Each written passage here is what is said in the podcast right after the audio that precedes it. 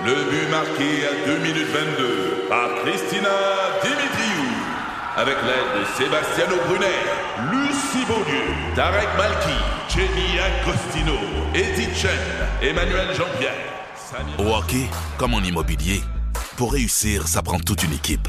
Et avec vos 5000 courtiers Remax, la force du réseau roule pour vous. Remax est heureuse de s'associer à Martin McGuire et Danny Dubé pour vous présenter le tout nouveau balado Bon Match. Pour votre info est présenté par Desjardins. Cette semaine, l'art de faire voyager l'art. On a des Californiens, on a des New-Yorkais, on a des Mexicains et on a des Européens actuellement qui nous approchent pour qu'on puisse les représenter. Une entrevue avec le président du courtier d'art québécois, Créos, Benoît Lemieux. Et dans ce que vous devez savoir sur l'économie, avec l'économiste principal de Desjardins, Hélène Bégin, on décortique le budget que vient de déposer le gouvernement du Québec.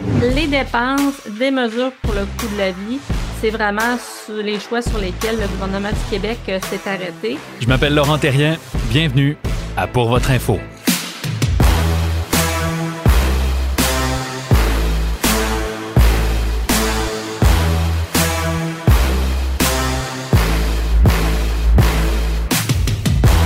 Bonjour à tous. Si je vous parle d'art urbain, vous pensez à quoi?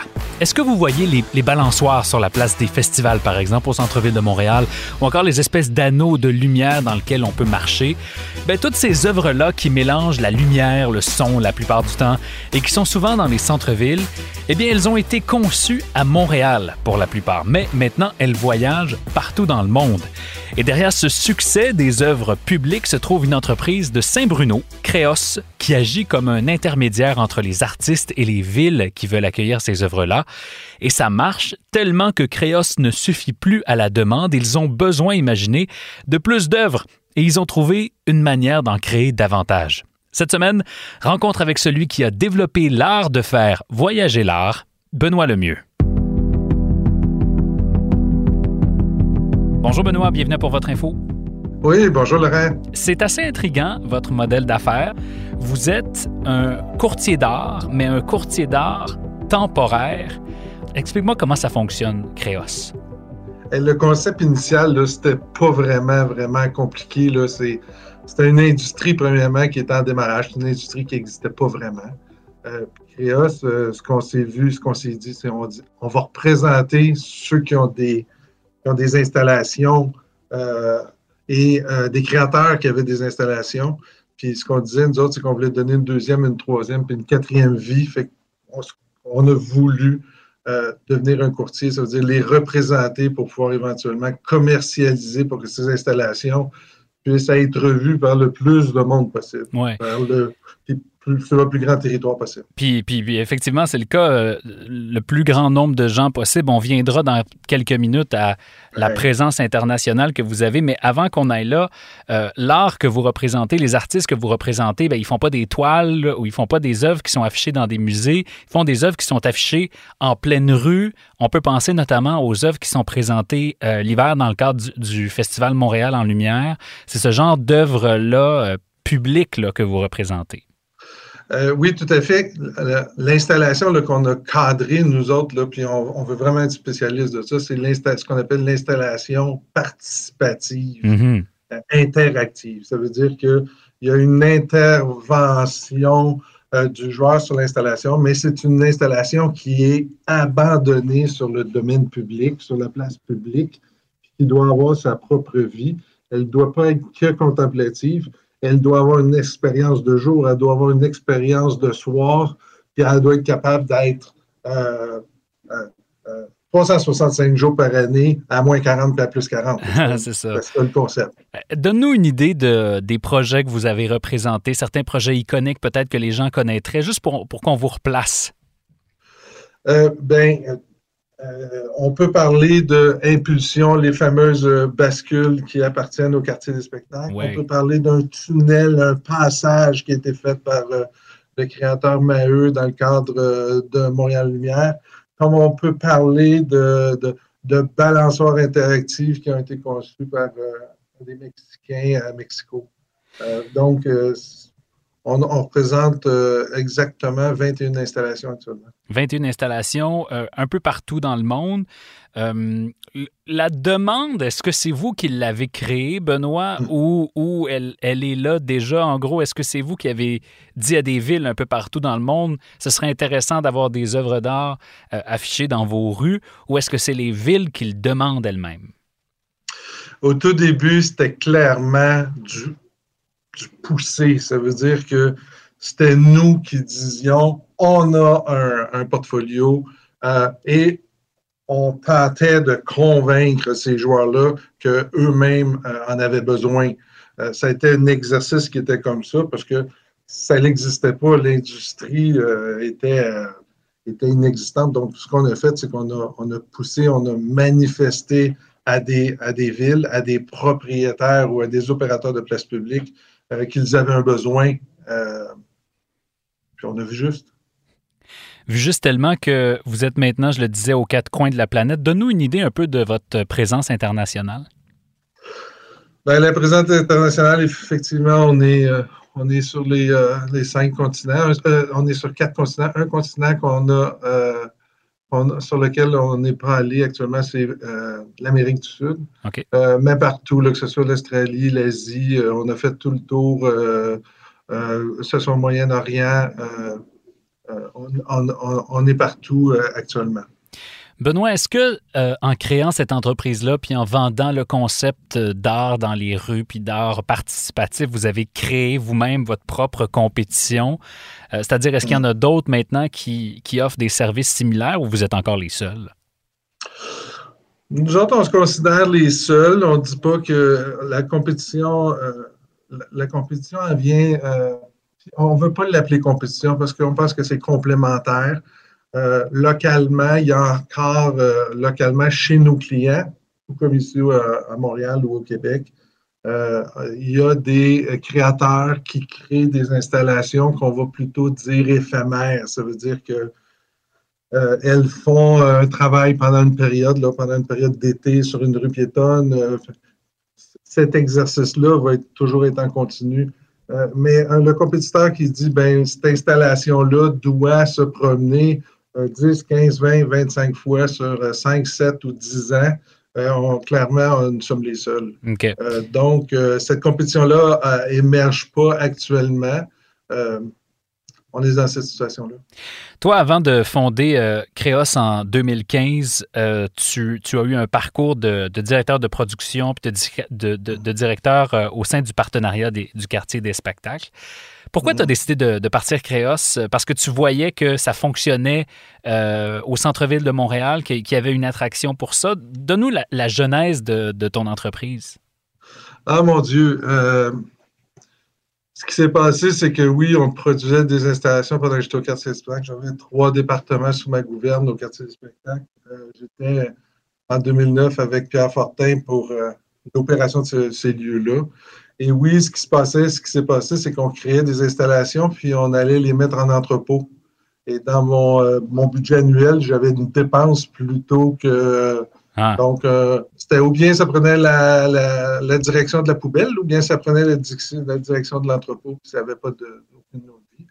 Et ce que j'ai euh, j'ai proposé, ce que j'ai décidé, c'est de quitter le quartier des spectacles, puis de partir cette fameuse idée-là, de pouvoir pouvoir euh, euh, l'offrir, euh, ces autres vies-là, à d'autres lieux. C'est Pierre Fortin, finalement, qui est le grand visionnaire du quartier des spectacles, qui nous a donné cette chance-là nous rendant disponible mhm. le parc qui était en entrepôt, qui dormait en entrepôt. Fait que il n'y avait pas grand-chose à risquer de son côté à cause du modèle d'affaires qu'on proposait. Puis c'est justement, c'est quoi votre modèle d'affaires? C'est une commission sur, sur les artistes que vous réussissez à placer un peu partout? Bien, la proposition qu'on fait n'était pas très, pas très compliquée. Euh, on dit euh, on va se prendre euh, l'installation, on va l'assurer, on va l'entreposer, on va la chauffer, on va la bichonner. puis, à toutes les fois qu'on va la louer, on va vous envoyer une ristourne. Vous n'avez plus de dépenses, vous n'avez plus rien, vous n'avez plus à vous occuper de rien. Puis, si on ne loue pas, ben vous n'avez avez pas de sous. on, prenait 100 des, on prend 100% des risques. Euh, de pouvoir. Euh, donc, évidemment, ben, au tout début, euh, une petite location-ci, une petite location-ça, mais maintenant, ce sont des revenus majeurs pour ces propriétaires ces créateurs-là maintenant. Mm-hmm. C'est des revenus qui sont hyper intéressants parce que euh, à cause du volume de location que nous avons maintenant, ben, il y a quelque chose d'hyper intéressant. Ben oui, surtout si tu dis que tu as une vingtaine d'installations qui tournent en ce moment, on, peut comprendre que c'est intéressant pour les artistes. Cela dit, moi, je, me permets de poser la question. Euh, il y a des droits d'auteur sur ces, sur ces œuvres-là. Comment vous gérez ça? Est-ce que vous achetez les droits d'auteur? Ben, dans le modèle d'affaires où nous sommes en concession, euh, tout ce qui est droit d'auteur, propriété intellectuelle revient aux propriétaires de ces installations-là. Mais dans le nouveau modèle d'affaires dans lequel nous embarquons maintenant, ce qui est de créer nos propres installations, nous partageons cette propriété intellectuelle-là et ces droits-là avec les créateurs. Et euh, ce qu'on fait, évidemment, la ristourne euh, du droit de suite est toujours là parce que nous, ce qui nous intéresse, c'est que le créateur y trouve vraiment son compte pour qu'il puisse nous donner des idées pour une deuxième, puis une troisième, ben puis une quatrième installation. Donc, euh, c'est quelque chose à long terme qu'on voit. On ne mm. voit, pas, voit pas un fly-by-night. Mm-hmm. Puis tu fais référence, Benoît, à la création d'une nouvelle division qui va concevoir et qui va fabriquer des installations. Ça s'appelle Init. C'est donc une business dans une business, si tu veux. Euh, comment, euh, comment est venue l'idée? Où est le marché? Pourquoi décider de créer ça maintenant? Bien, on a, euh, ça faisait déjà deux, sinon trois ans qu'on on disait on n'a pas assez d'installations. on n'a pas, on n'est pas capable de répondre à la demande. La demande est partie en flèche. Euh, donc, euh, puis on a une récurrence au niveau de notre clientèle. On a plus de 45% de récurrence. On a un client qui s'appelle Broadway qui, lui, a déjà euh, vu quasiment la totalité de nos installations sur son territoire. Mm-hmm. donc, ils sont là, puis ils nous disent quand est-ce que vous nous présentez une nouvelle, puis une nouvelle? donc, évidemment, il faut renouveler notre parc. Donc, on ne pouvait pas juste de façon organique penser qu'il y aurait des installations qui se généraient par, par eux-mêmes, par elles-mêmes. Donc, on a décidé de créer une, entreprise qui investirait, qui créerait ses propres installations avec des créateurs externes, où on voulait euh, augmenter notre parc de location de façon, euh, euh, évidemment, ben, comme on sait tous, ben là, ça veut dire course au financement, course. Euh, mais la beauté, c'est qu'on euh, a une clientèle, on n'a pas besoin de faire une étude de marché chez nous.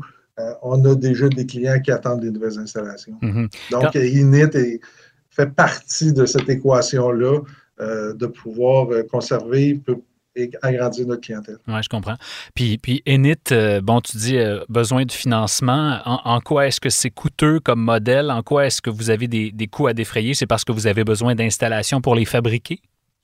Euh, il faut une installation de, du niveau que nous créons. c'est une, d'une valeur de 350 à 500 000 l'installation. OK. donc, si on veut on veut avoir 10 nouvelles installations dans les 36 prochains mois. Euh, ben là, on fait l'équation qu'il euh, nous faut euh, des fonds pour ça. Et évidemment, comme entreprise, entreprise on n'est pas une OBNL, l'accessibilité à des subventions, c'est vraiment du financement privé où mhm. Mhm. les actionnaires s'y risquent à 100 Mais en même temps, c'est le fun, Benoît, tu, tu me pardonneras de voir qu'il y a des modèles d'affaires rentable pour l'art en 2022, puis qu'il y a des façons de faire profiter des gens d'installations artistiques euh, sans pour autant qu'on soit toujours en train de quémander à l'État des sous pour être capable d'y arriver. J'imagine que tu es d'accord avec moi. Ah, je suis plus que d'accord avec toi, Laurent. C'est une, une, fierté. Ben oui. Euh, on est très, très fiers euh, de. je ne l'ai peut-être pas dit sur le bon ton, mais euh, on ne compte pas sur les subventions, on compte sur euh, notre créativité d'affaires et euh, notre créativité pure. Il y a moyen, les affaires, les affaires et la culture, ça, ça va ensemble. C'est le Cirque du Soleil nous l'a nous l'a nous l'a prouvé dans le passé, les Moment Factory nous l'ont prouvé, et il y a de la place sur la planète. C'est pour ça pour nous, on est concentré à 100 à l'exportation. Clairement, euh, euh, pour nous autres à faire et ça fait bon ménage. la Ben oui. culture et les affaires font bon ménage. Il n'y a aucun problème.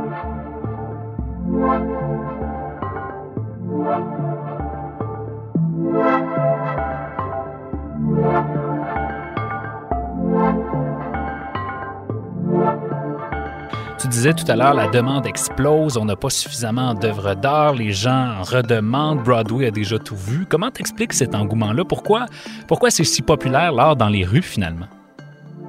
Ben, ce qui se passe, c'est effectivement plusieurs, pour pas dire beaucoup de villes, surtout aux États-Unis, euh, se sont mis à, rénover, pour pas dire construire de nouvelles places publiques. Il faut comprendre que la photo qu'on prend à Montréal est la même partout. Il faut juste comprendre que quand tu fais une place publique, tu as à peu près, grosso modo, déjà 100 jours de programmé dans ton année. Euh, mais il y en a 200 qui restent à programmer. Puis la programmation, c'est important. Il y a cinq raisons pour lesquelles les clients ils veulent programmer.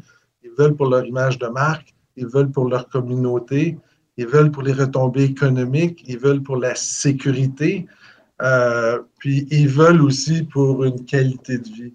Euh, puis clairement, les places publiques actuellement, c'est dans, c'est dans un cadre à échelle humaine. On n'est pas juste, de faire toujours des gros shows d'art vivant.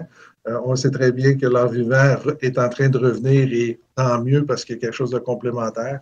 On trouvait que c'était un produit qui était euh, très complémentaire à offrir à la clientèle partout dans le monde.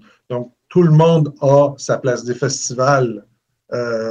et encore plus aujourd'hui, avec euh, le renouvellement des infrastructures, euh, en l'occurrence les places publiques euh, aux États-Unis avec le programme Biden, on va voir encore plus que jamais dans les prochains dix ans exploser la demande. En ce moment, Benoît, c'est quoi la proportion de vos euh, installations qui sont faites par des artistes québécois? Hmm. On est, euh, au, au départ, on était à 100% parce Ouais. qu'on héritait de parcs québécois, Montréal la Lumière, Spectra, l'ONF et Quartier des spectacles. Mais aujourd'hui, euh, vu qu'on avait un problème effectivement d'offres, euh, mais aussi parce que les- le modèle d'affaires a intéressé partout dans le monde. Euh, en l'occurrence, on a eu beaucoup de créateurs, concepteurs de Burning Man euh, dans l'Ouest américain. Oui, oui, le fameux festival même- où on s'habille de toutes les manières, puis, euh, puis on danse jour et nuit, là. On voit le genre. Exactement, exactement. Donc, on a des créateurs de là, donc on a des Californiens, on a des New-Yorkais, on a des Mexicains et on a des Européens actuellement qui nous approchent pour qu'on puisse les représenter. Hmm. Ça, c'est au niveau des créateurs, mais il y a aussi les propriétaires. Il y a des villes qui ont acheté des installations puis qui se retrouvent euh, avec ces produits-là. Donc, on a euh, Détroit, Pittsburgh qui nous ont pris le téléphone et nous ont dit Hey, pouvez-vous venir chercher l'installation et envoyez-nous notre histoire, on adore votre modèle d'affaires. Euh, c'est intéressant quand même qu'on donne une place aux artistes, euh, bon, mais maintenant d'un peu partout dans le monde, euh, dans les villes. Euh, En ce moment, il y en a combien de ces artistes québécois-là qui sont représentés un peu partout dans le monde grâce à, grâce à Créos? On pourrait dire qu'on a. Il faut comprendre qu'il y a des créateurs qui sont seuls, mais il y a, aussi des, cré- des, des installations qui sont un groupe de collaborateurs. C'est- Ouais, ouais. euh, donc, on, on- on pourrait dire qu'il y a une quinzaine, de- euh, sinon une vingtaine de collaborateurs qui ont un rayonnement international actuellement. C'est une excellente chose. Donne-nous une Ouais. idée de, des idées que vous avez en tête. Bon, tu parlais de balançoire tout à l'heure. Tout, tout à l'heure, tu parlais de, de passage. Euh, Donne-nous une idée de, des idées qui sont dans votre... Sans, sans nous dévoiler des secrets d'État, là, bien qu'il n'y en ait pas là-dedans probablement, mais donne-nous une idée de ce que vous avez dans votre pack-sac. Bien, euh, effectivement, on est un peu lié à certains embargos. Euh, on sort ce matin, justement, on sort d'une rencontre avec euh, l'équipe de gentilshommes euh, qui nous ont présenté un projet qui est tout à fait excitant. Euh, le type de projet, c'est souvent des projets qui sont universels, qui se veut accessible, puis qu'il y a une certaine compréhension très rapide. Oui, oui, on sait tout de suite comment ça fonctionne. là. On sait tout de suite que les tuiles, en fait, c'est un piano puis qui font du son, puis je, je le vois très bien, là. Euh, Oui. ouais, c'est ça. Mais donc, tu, Euh, tu veux pas nous donner deux, trois exemples? Euh, un, un exemple, euh, je ne sais pas si vous connaissez le fameux euh, picker qui boit dans le verre d'eau. Ouais. Euh, il y a quelque chose d'intéressant. Il y a des équipes qui sont en train de travailler là-dessus, voir comment on peut. il y en a, il y en a qui c'est tous les mouvements perpétuels. tout de suite, tout le monde est attaché à cette histoire-là, ou avec un, mécanisme d'horloge. Hmm, une grosse pendule de Foucault sur une place publique, mettons. Là. Tout à fait. D'ailleurs, le dernier produit que Olivier Landreville vient de faire avec nous, c'est le fameux sablier qui a été présenté dans le cadre de la Nuit Blanche. Donc, tu peux tourner le sablier et tu vois euh, euh, le sablier se vider complètement. Hmm. Euh, c'est très populaire, ce type de projet-là. Donne-nous une idée, fais-nous rêver, donne-nous une idée de votre croissance, donne-nous une idée de, vos projets. Qu'est-ce que tu vois venir pour Créos? Qu'est-ce que tu as envie de, bâtir avec cette entreprise-là maintenant que, que vous avez une belle traction puis que vous avez des succès? Bien, clairement, euh, présentement, depuis déjà deux ans, on travaille avec un partenaire. On a une alliance avec euh, euh, Light Art Collection à Amsterdam. Notre rêve, notre rêve, ce serait qu'on double notre parc puis qu'on puisse laisser un parc complet en Europe, en sol européen. Vous comprendrez, tout le monde, je parle vraiment à tout le monde, là. tu comprendras, Laurent, que les frais de transport aujourd'hui, demain. Euh, puis pour des raisons aussi environnementales, plus on est proche de notre clientèle, ben euh, mieux c'est. Donc, si on était capable de laisser un parc européen puis faire ce qu'on appelle, nous, l'étoile, ou de tourner ces équipements-là, ce serait quelque chose qu'on envisage à moyen terme, effectivement. Même chose pour la côte ouest américaine. Donc, si on peut se rapprocher des, des clients avec des installations déjà pré-entreposées, ce serait notre, euh, notre rêve. J'ai entendu dire que vous avez des, des visées vers la Chine aussi. C'est un beau marché intérieur, ça, la Chine. Euh, est-ce que vous, euh, vous, voulez y intégrer? L'Asie, on, on, l'Asie. Est-ce que c'est notre premier, premier rêve? ça fait partie de l'équation. Clairement, le Japon est, la prochaine piste. Mhm. on, a déjà deux joueurs au Japon qui sont très intéressés. Euh, et on, retourne régulièrement en Australie. Euh, donc, euh, ce volet-là est là, mais il faut juste comprendre qu'on est limité avec notre parc. Oh, oui, il faut créer des œuvres. Il faut en faire plus. Exactement. C'est ça qui te réveille la nuit, on, le comprend bien. Dernière question pour toi, Benoît, parce que ça m'intéresse, puis parce que je, suis toujours intrigué par la manière dont les entrepreneurs mélangent famille, amitié et, et affaires. Toi, tu travailles avec tes trois fils. Euh, comment ça se passe? Et est-ce que tu te vois euh, éventuellement euh, léguer les rênes? Ben, c'est le fruit du hasard. le projet n'était pas avec la famille au tout début. C'est quand j'ai décidé d'annoncer que j'avais démissionné de mon, mon travail et que j'avais une idée, que j'ai présenté ça et tout le monde voulait embarquer sur le coup.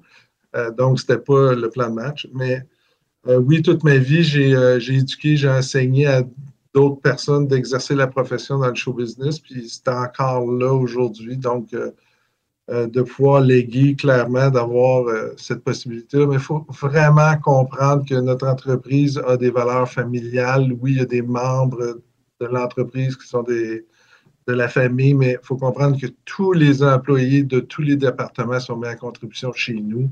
C'est une grande famille élargie, oui, avec les valeurs familiales. Ça, c'est clair. On a une approche familiale puis très bienveillante chez nous.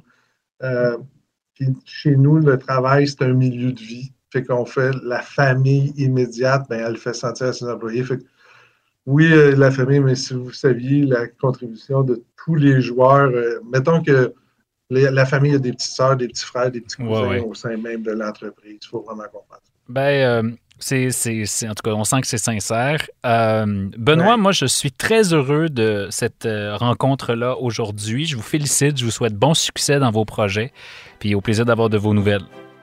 Merci beaucoup, Laurent, et bonne chance pour la suite. Ce que vous devez savoir sur l'économie. Voici Hélène Béjean. Bonjour Hélène. Bonjour Laurent. C'était jour de budget euh, cette semaine à Québec euh, et on, sait que le contexte dans lequel ce budget-là arrive est quand même particulier, n'est-ce pas? Les recettes fiscales ont été gonflées à bloc au cours des, derniers mois. Alors le gouvernement, si je peux me permettre, avait un petit peu de marge de manœuvre, n'est-ce pas? Oui, tout à fait. Euh, il y a eu un rebond de l'économie très important de 2021 et en plus une accélération de l'inflation. Donc, si on se replace dans le contexte, euh, en 2020, on a eu une chute sans précédent de, du PIB réel de 5,5% En 2021, un rebond de l'économie du jamais vu, euh, plus de 6% de croissance en thème réel. On ajoute à ça l'inflation qui s'est accélérée en cours d'année, donc la valeur du PIB qui sert de base pour les recettes fiscales, ont euh, augmenté de plus de 10% Donc, c'est énorme. Mhm. Et ça a permis un bond des revenus du gouvernement là, de euh, très, très important, euh, par le biais notamment de plus d'impôts sur le revenu récolté, plus d'impôts du côté des entreprises, des rentrées de taxes de vente également plus élevées. Donc, les revenus autonomes du gouvernement du Québec on connu une, augmentation de 15,3 Incroyable. C'est exceptionnel. Ben oui. Euh, et ça, c'est sans les transferts là, euh, du fédéral, mais il reste que le gouvernement du, Québec, grâce à la tenue de l'économie, grâce à l'accélération de l'inflation, a pu aller chercher plus de revenus et il s'est dégagé ainsi une marge de manœuvre très importante. Reste que, on le sait, même dans nos ménages, dans, notre vie personnelle, faire un budget, c'est en fait faire des choix. Euh, on ne peut pas tout faire. Euh, les moyens ne sont pas illimités non plus. Si tu avais à nous résumer les choix, sans rentrer dans le détail des chiffres nécessairement, mais les choix que fait le gouvernement du Québec dans ce budget-là, c'est quoi? Ben, en fait, ça se classe dans deux catégories principalement. Le gouvernement du Québec a fait le choix d'augmenter ses dépenses notamment en santé, en éducation, en infrastructure, euh, donc, euh, et également euh, à accorder des mesures de soutien aux particuliers pour faire face au coût de la vie. Donc, les dépenses, des mesures pour le coût de la vie, c'est vraiment les choix sur lesquels le gouvernement du Québec s'est arrêté. Et on, on parle d'annonces, de nouvelles dépenses, de nouvelles annonces d'à peu près 22 milliards sur 5 ans.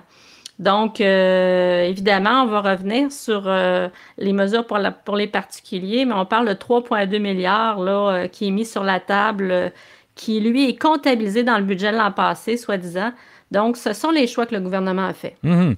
Puis, tu sais, quand tu parles des dépenses, des, choix pour les ménages, évidemment, sourire en coin, je pense à ce 500 dollars qui est offert à tous ceux qui gagnent 100 000 et moins. Je suis curieux de t'entendre là-dessus. Penses-tu que c'est une bonne approche? Penses-tu que le gouvernement fait la bonne chose en redonnant comme ça de, des sous directement euh, à la population? Bien, je pense que l'idée de base, euh, elle est pertinente de, dans le fond, de soutenir euh, une partie de la population qui est dans le besoin. Ceci dit, un 500 dollars par adulte pour les revenus inférieurs à, de 100 000 dollars et moins, c'est sûr que le, niveau de revenu est assez large. Ben oui. À mon sens, euh, les effets des hausses de prix pénalisent davantage les ménages à plus faible revenu, qui auraient probablement eu besoin de beaucoup plus euh, que les hauts revenus. Donc, c'est un choix qu'on fait de verser le même montant à tout le monde, mais en même temps, je pense que c'est pas assez progressif comme approche pour aider les plus démunis qui sont beaucoup plus touchés par les hausses de prix en alimentation et en logement, par exemple. Donc, il aurait peut-être été préférable de se concentrer sur les gens à faible revenu, euh, revenu moyen. Euh, et il euh, faut penser aussi que cette mesure-là, on parle de 3,2 milliards qui va être versé à, tous les. en fait, c'est à peu près 94% des adultes qui vont se qualifier pour cette mesure-là. Donc, direct dans les poches des ménages, dans un contexte où l'inflation est en train de s'accélérer.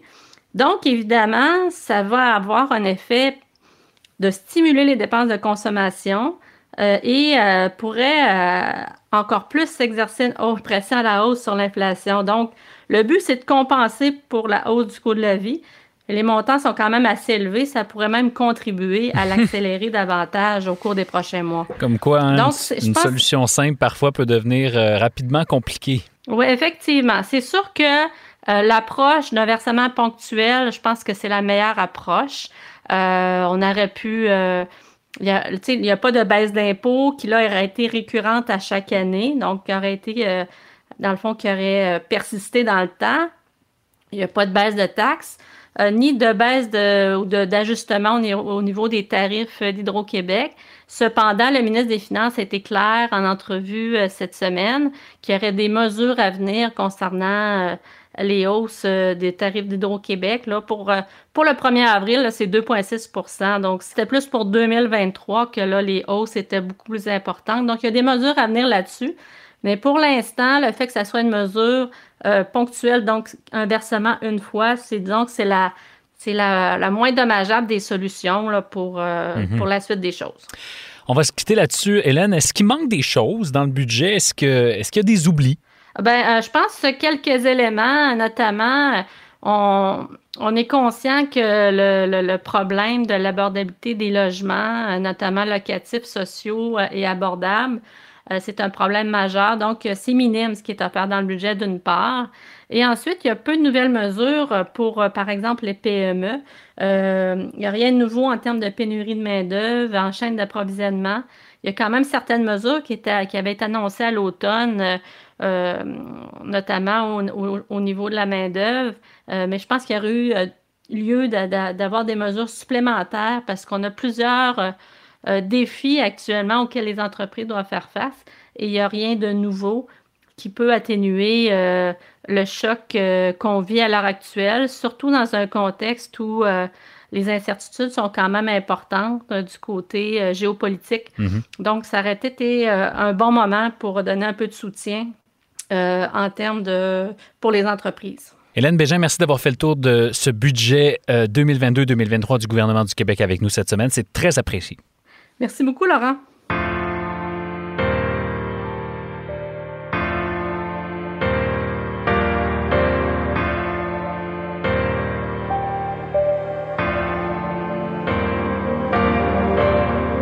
Voilà, c'est tout pour nous cette semaine. Merci à Philippine de Tinguy à la recherche et à la coordination de cet épisode.